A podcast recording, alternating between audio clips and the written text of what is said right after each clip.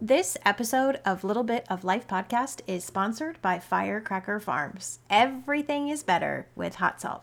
Elevate your food and beverages with their small batch of spicy salt. Handcrafted with love on their family farm with a secret blend of Carolina Reaper, Ghost, and Trinidad peppers. They have been seen everywhere. Mike Forrest podcast, Time for Pie. They have been seen everywhere. Trust me, I am a fan. I literally put their hot salt on everything. And when I say everything, do I mean everything? I love supporting small businesses and companies that are family owned and operated, ones that just put a little bit of love in that extra spice. Their secret lies in a scientific approach to flavor, heat dispersion, and velocity with peppers. Their pepper varieties hit hard and fast, and some ramp up kind of quickly. But their hot salt is made by infusing coarse, mineral rich sea salt with Carolina Reaper, Trinidad Scorpion, and ghost peppers through their proprietary recipe.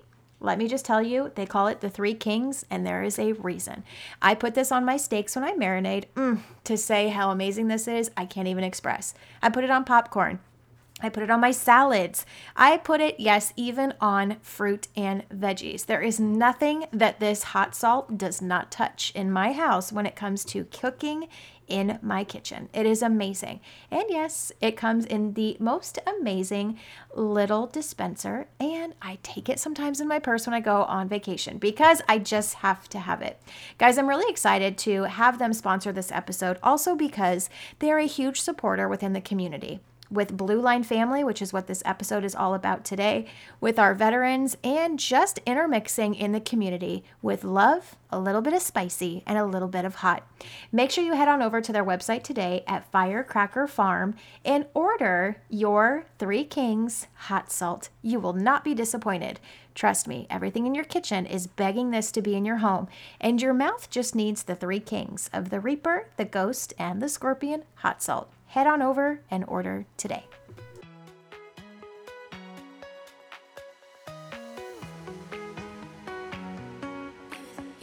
Welcome to the Little Bit of Life podcast. I'm your host, Tabitha, better known as Little.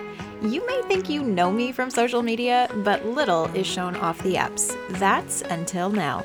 This podcast is dedicated to having those real, raw, and occasional chats together about what we seem to think but don't say.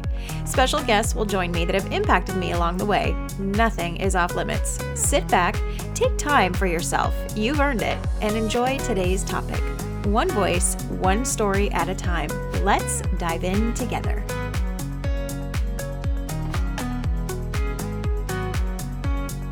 Hey guys, welcome in another episode, Little Bit of Life podcast, right here with your host, Little. It's been a week. Have you missed me? Because I've missed you. I'm really excited for today's very special episode and with the guests that I have on today. I cannot believe it's already been a year, one year, since I sat down with today's guest, Matt. You know him better on TikTok and social media as K9 Kash. Last year, we were in a very different position, both of us, and we talked and sat down and really dove into the topic of mental health within the Blue Line family. Now he has been enjoying life, enjoying love, enjoying happiness, and finding his sense of freedom after retirement. Yes, Matt and K9 Kash are both retired, but with that comes the need of needing to feel that you need to be involved within the Blue Line family. Once you're retired, you're never truly out.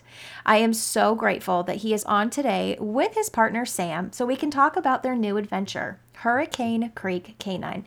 They are Metro Atlanta's area's only police canine kennel that provides high quality working dogs to police departments throughout the country. Did you know that so many police departments right now are low funded? And what's one of the first things to go on the department? the canines. Think about that. The canines truly give such a sense of security and purpose to their handler. But they also give that to the community. So, what happens in all of these departments that have low funding and they're not able to provide those canines due to the cost and the training and the vehicles and so much more that goes into it? That is where Hurricane Creek Canine is coming in, creating strong, confident canines from shelters and from rescues with those dogs that just seem to never really fit into a home. They are giving them a new home, a new purpose, and providing a sense of love and security to new handlers and to our community. Sit back and enjoy today's very special episode with me, Matt, Sam, and Canine Kash with Hurricane Creek Canine. Hey guys, welcome in another episode, a little bit of life podcast right here with your host Little. We have had him on before. It's actually been a year. I cannot believe it's been a year already since Matt has come on with Canine Kash. You guys have seen him all over TikTok, but he's been busy. Um, he's actually been retired, but he has not gotten out of the canine lifestyle. I want to welcome in Matt and Samantha. How's it going? It's good to see you again. Good to see you too. We are good. Glad to be here. Thank you for having us. I cannot believe it has been a year since you and I sat down. We did an episode talking about mental health, being in the police department, and you dropped the hint in that episode that you were getting ready to retire. I think that was like this huge upset on TikTok. People just thought like, "Where are you going to go? What are you going to do?" And you're doing really big things now. So, what have you been up to in the last couple months in the last year since we've seen you? So, in the last year, um, we started the we started the kennel back at the beginning of 2022 and it became evident pretty quick that I was going to have to choose between policing and um, policing and the dream that Samantha and I had of, of building a working dog kennel and taking rescues from uh, the streets and shelters to then give them a purpose and send them to a police department. So, uh, June of this year, I actually retired and uh, Kash is retired. He's doing well, living his best life. But um, since then, we have gone into hyperdrive. We've got dogs going out to about 10 different departments. We've got, uh, we actually, Anniston Police Department in Alabama, their chief has entrusted us to set up their entire canine unit from we helped with their interview process for their handlers, uh, everything. So they've got five dogs that'll be going to them, and every one of them, and they're proud to say that they're coming from shelters and uh, rescues and going to the streets of Anniston, Alabama to help with the crime problem. We have one there already. In three months, he's made, um, I think, about 50 cases, 10 of them that actually went federal because of the amount of narcotics or the ties. So we're we're super proud of Odin, and they've got Ink and Lucy, and then two more that'll be going after the first of the year. So they're um, our program is really is is working. It's proving out, but we were uh, we were a little bit we were worried in the beginning, but the Chief Bowles and the Anniston Police Department and several other departments have been have been phenomenal, and so we're starting to get a toehold with the idea that you don't have to have a dog that comes from Europe and is of, you know, pure, pure working lines to do the job that the these police departments need, especially when the price tag mm-hmm. of dogs is twenty thousand dollars. So we, we're getting to save taxpayers money. We're getting to give a dog, more importantly, a second chance at something that they probably would have never been able to do because the dogs we look for are the ones that that chew everything, that never leave you alone about wanting to play. Like the dogs that nobody else wants, those are the ones we want. So we've been fortunate there. But in a nutshell, that's what that's what we've been up to. You've been making some really big moves, and I wanted to do this episode not only to really show focus on what you're doing. Like you said, you're taking the dogs that need a home for those reasons of they chewed this, we don't have time, they're too rambunctious, they're too high energy, and you're putting them to work. But so many people, when I did the poll, you know, and kind of just did a little breadcrumb drop of this episode, so many amazed me because they never realized how low funded police departments are for their canine departments. They just thought it was just a thing that it was included. And I love that you're providing this to so many low funded departments that actually need this and you're giving them an opportunity to really move ahead. Absolutely. That was one of the things. I was always the guy when I was um, in the police department. I was always the guy that wanted a dog but worked for a small department because I didn't want to be another number. But that department never had the funding. They didn't have the funding for a canine unit because there's so much that nobody realizes that goes into it. Of course, you know you gotta you gotta purchase the dog and depending on where you go, it's between twelve and twenty-two thousand dollars for a fully trained patrol dog. Um, if you're just looking for narcotics tra- and tracking, it's a little less. Um, but still, I mean, that's a big chunk out of a city budget. And then you talk about having to outfit a car with another three or four thousand dollars for a kennel, and then you have to pay the handler when they're off duty, 30 minutes a day, an hour a day, that stuff adds up. It normally comes out to somewhere around ten to fifteen thousand dollars a year, depending on the department and their hourly rate. And then you have vet bills that the department has to pay. You have food bills that the department has to pay. And what you find is even some very large agencies operate solely off donations for their canine unit. And I mean, in Georgia, we're very thankful to have the Georgia Police Canine Foundation where any equipment that our dogs need, vests, kennels for cars, things like that, they provide for them, but that's not everywhere. So we kind of took that mission in mind of there's people out there in the departments that need these dogs are normally underfunded and that's where these dogs can make the largest impact because they're in they're in socioeconomically depressed areas where you have a high drug problem and you have high crime rates and a canine's a great equalizer and a force multiplier in that sense. So we've we've been fortunate to to be able to marry those together, and I have to give all the credit in the world to Samantha because I I had kind of a framework. She had a passion and a framework, but she she is such the brains behind the operation that I I can't say enough. I wouldn't I wouldn't be where I'm at right now if it wasn't for her. Oh, thank you. I was just going to introduce her as we need to talk to the beauty and the brains behind the kennel because right. we see her in so many videos kind of behind the scenes. So tell us a little bit about Hurricane Creek for those that have no idea about the department, what you guys are doing, and the big changes that you're really pushing to make. Yeah, so um, how we wanted to structure the business was we wanted to make our mission rescuing working dogs because so many, uh, like Matt was testifying about, so many of them get adopted by families that really think that they want a German Shepherd. They really like the look of a Belgian Malinois, and then they get to the reality of the situation, which is the dog, you know, needs a lot of training, needs a lot of exercise, is destroying their home, might not be great with their kids or other family members. Um, and have natural protective instincts and all of that stuff. So they remain, they end up in the shelter, um, or they end up on you know rehoming websites where they're like, please somebody you know take my dog, I can't deal with it anymore. So we take all those dogs. We want all of that energy. Uh, we want all of that drive. We we don't mind if they try to destroy the couch or the house or the wall sometimes. Um, so we just. Oh, where I come from. Okay, yeah. So my back my background is in rescue um, as well, but um, so I had been rescuing for years before this. I'd rescued my my search and rescue canine. I've rescued my now current search and rescue canine as well.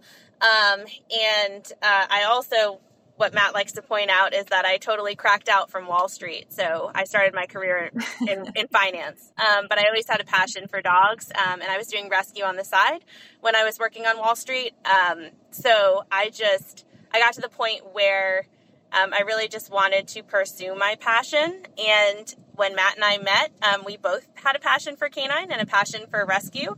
Um, so we really just matched up completely. Our mission is rescue. So we rescue our working dogs. Um, and what we do is we're able, like Matt was saying, pro- to provide canines to police departments um, that couldn't afford them before because our prices are really subsidized because of being able to rescue our working dogs. Um, and we put a lot of time and effort into training them. So, um, but we're able to offer them for a lower cost. Also, um, yes, we also have a lease program, which um, means that a department can pay for a canine over time, over years. So um, something like that is really cool and really special, and something that that is Matt's total brainchild. He thought of that from being in canine and his years in policing, and we thought it was so so cool.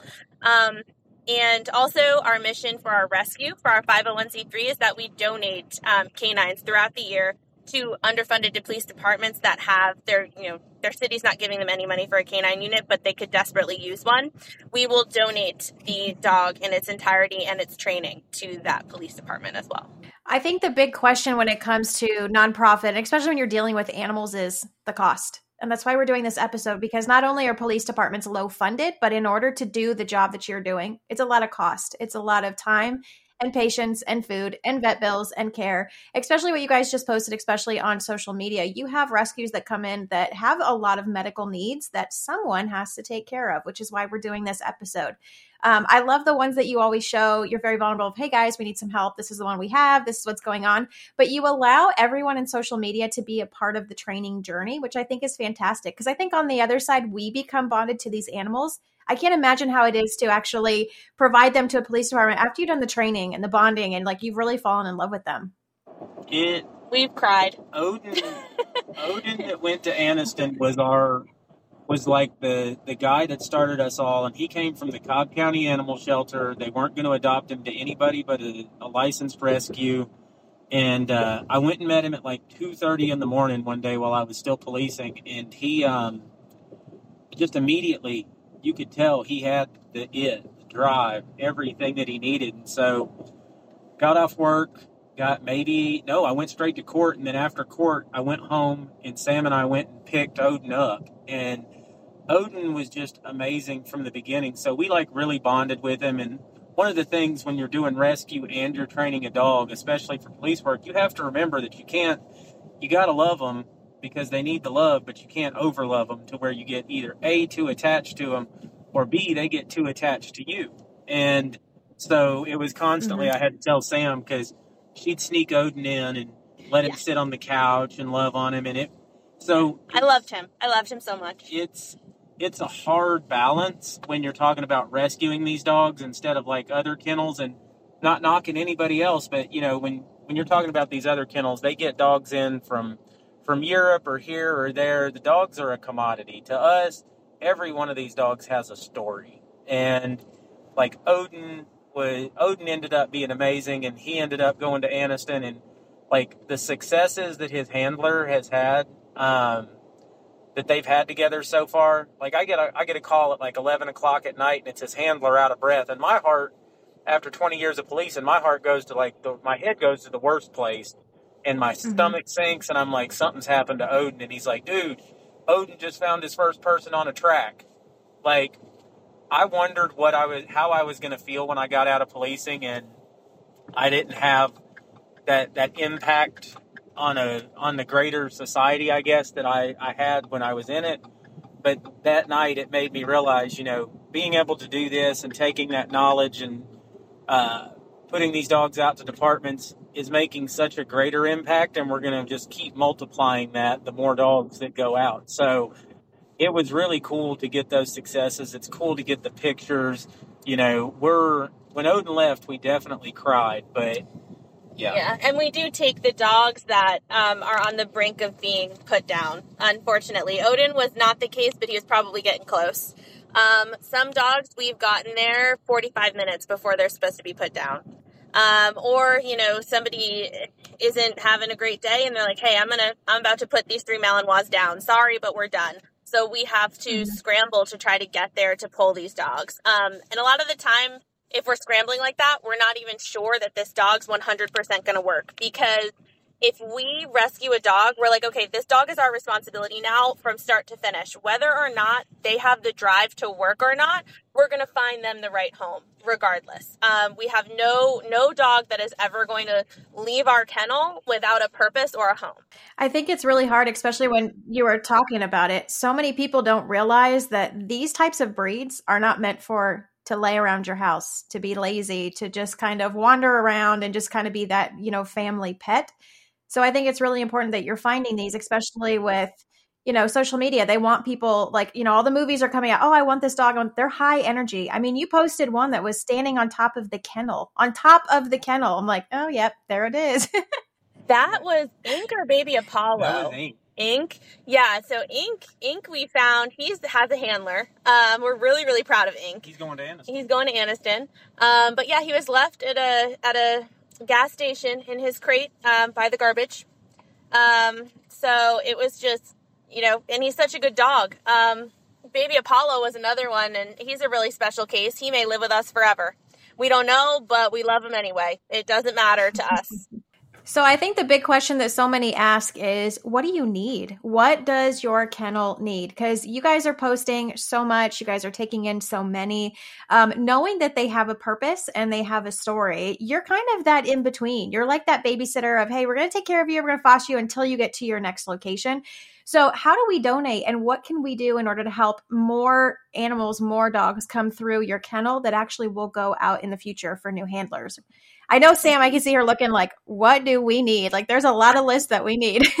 well, and I think the biggest thing too would be the the donation dogs. And so like donating a dog fully to a police department because for us, we only the only reason that we provide police departments low cost dogs that they actually initially have to pay for is because we have to keep the lights on. Plain and simple and it's just it's hard to um to run a kennel and run a rescue um without you know some kind of funds coming in. Um but what we've been wanting to do a lot more of is have um you know, do a raise for dogs that we can fully donate the training, the dog, and any extra equipment, food plan, all that kind of stuff to the police department.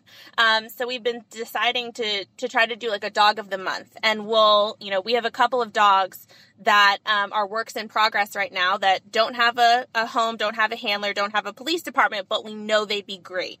So we're trying to do something to where it's like, okay, Hotch is the dog of the month, and we're trying to you know, get some some funds together to be able to donate him to a police department, um, along with his handler school, the training, all that kind of stuff. Yeah, and because like to this point, um, until our 501c3 came through and all of that paperwork was done and everything, and we could stand up that side of it, the for-profit's been paying for the nonprofit side. So you're talking. We funded it ourselves. We funded it yeah. right out of our pocket, and to to keep the lights on. Like our water bill at the kennel is four hundred dollars a month. Our water bill, the electric. The oh electric is between you know everything that we need for them, and then the food bill every month. I mean, you consider we feed we feed high quality food because these dogs are need high quality food, and they need mm-hmm. different sub they need different nutrition than a lot of dogs. So the food that we feed is is eighty dollars a bag, and we and go then, through God, probably ten or twelve bags of food a month, and right. so there's that. Then of course there's the vetting because we want to make sure that they're completely healthy. There's we do the health guarantee, we do hips and elbows. We just we want to provide the same quality of dog and quality of training and health guarantee and workability guarantee than kennels that you have to pay $15,000 for the dog. We want to provide that same quality and level of of what of customer experience or or whatever it may be. Well, we don't um, in policing when you it, it's weird. So there there's kind of this connotation that comes along with oh well it's donated so it must be worth less or we're not getting the same thing as somebody else and that's not the case here we warranty all of the dogs that go out for three years. If they have, if they have a condition that's going to cause them to not be able to work, well, more than anything, we don't want the dog to be uncomfortable. So we're going to replace that dog to them for for no charge, and we're going to get them back on the road. So it's we want to provide the same level that, like Sam said, any kennel that does that provides 15 20 25000 dollar dogs we don't want these guys to feel like they're settling because they got this dog. And the overreaching mission is to prove to people that look pedigree means nothing. At the mm-hmm. at the end of the day it's the drive. It's the drive and the will to work. Like right now we've got a pit bull named louie. Louie is my heart project. I worked a pit bull before i had Kash. Awesome awesome dog. Great drive and she took a lot of drugs off the street and she found a lot of people and nobody else would have given her a chance. So, mm-hmm. you know, there's also a bigger piece of this that I found that this is a way to really break down the divide between police and the community. Dogs. I mean, Kash and all of his followers, it proved to me and it kind of pulled me out of a place in my career where like during that time everybody hates the police, everybody this, but then you see the support and it, dogs are the great equalizer. And the more that we can get out there and the more that we can educate these handlers during handler school that look, this is not only a tool to go and do your job, but this is also a living, breathing being that has a story. And that's a story that you should share with people because it resonates with people. And like I've arrested people before when I had Ruby and they were going to jail for a long time because she just found pounds of narcotics. All they wanted to talk about was how cool it was that we had a pit bull. You know, they were like, okay, I'm going to jail, but man, y'all got a pit bull. Like, look, I got a pit bull at home. And it, it really becomes this kind of tie that bonds people together, even in situations that are messed up. And so there's just so much good that we can do. It's just one of those things that with the nonprofit, it came just in time because funds and, you know, I came up in policing. You didn't ask for stuff, but I'll tell you right now, it is with these dogs and seeing the successes. I I have no pride when it comes to doing the right thing for them. So if we if we we need things, we're going to put it out there nowadays. Um, yeah, and we're both handlers, so we know what mm-hmm. what these departments want and what other handlers want because we handle dogs and we know, you know, that okay, I just want my dog to find what what I need them to find. I don't care what breed they are. I don't care where they came from. As long as they'll work and work with me and we're a good partnership, I'm happy. Yeah. Mm-hmm. Mm-hmm.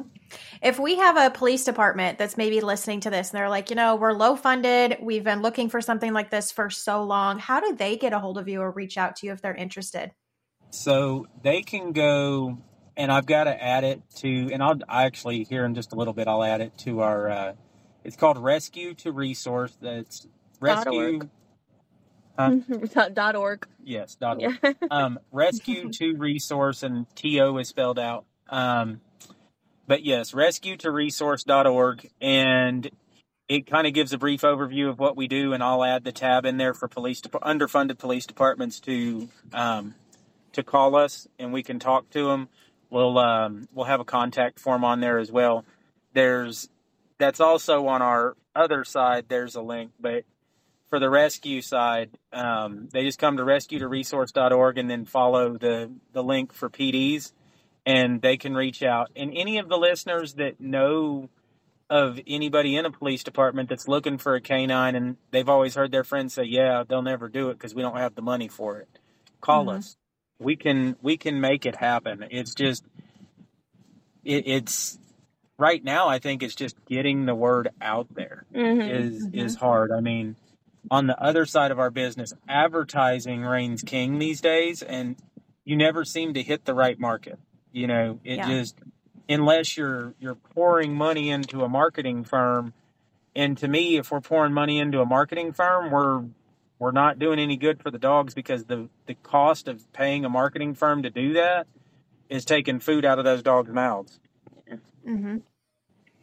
Well, and so many don't realize there's a lot of budget cuts that are happening, probably more than you think. And so, especially in departments, usually and unfortunately, the canines are one of the first programs to go. If it's a small town, if it's a small community, that is something that's going to be pulled very quickly. So I wanted to do this episode to show there is still that possibility. The dogs and the handlers bridge that gap in the community.